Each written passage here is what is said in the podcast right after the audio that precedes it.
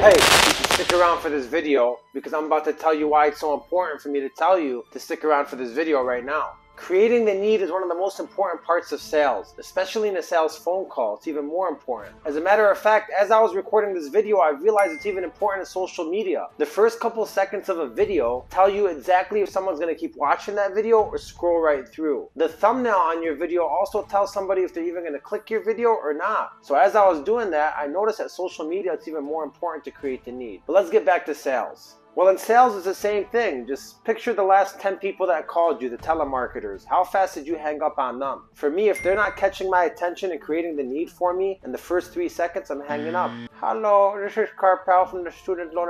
Hang up. Hello, you have medical bills that are over. Hang up. Hello, how's it going today? Hang up.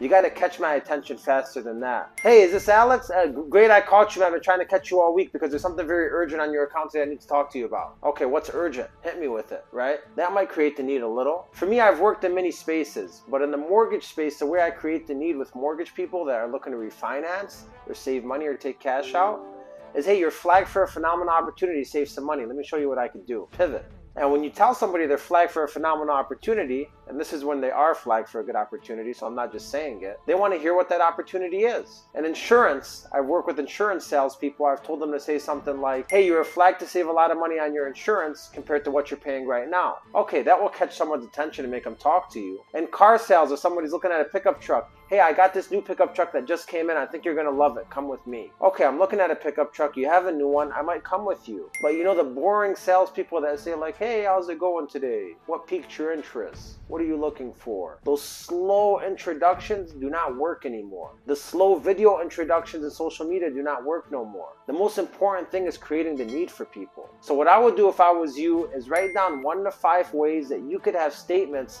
in the beginning of your interactions or your videos or your sales calls to create the need for somebody. Practice those five. You'll get used to those five. You'll see which one works the best, and then you create more as you go. But the most important thing is creating the need in the beginning of your sales interaction. So create the need every single time.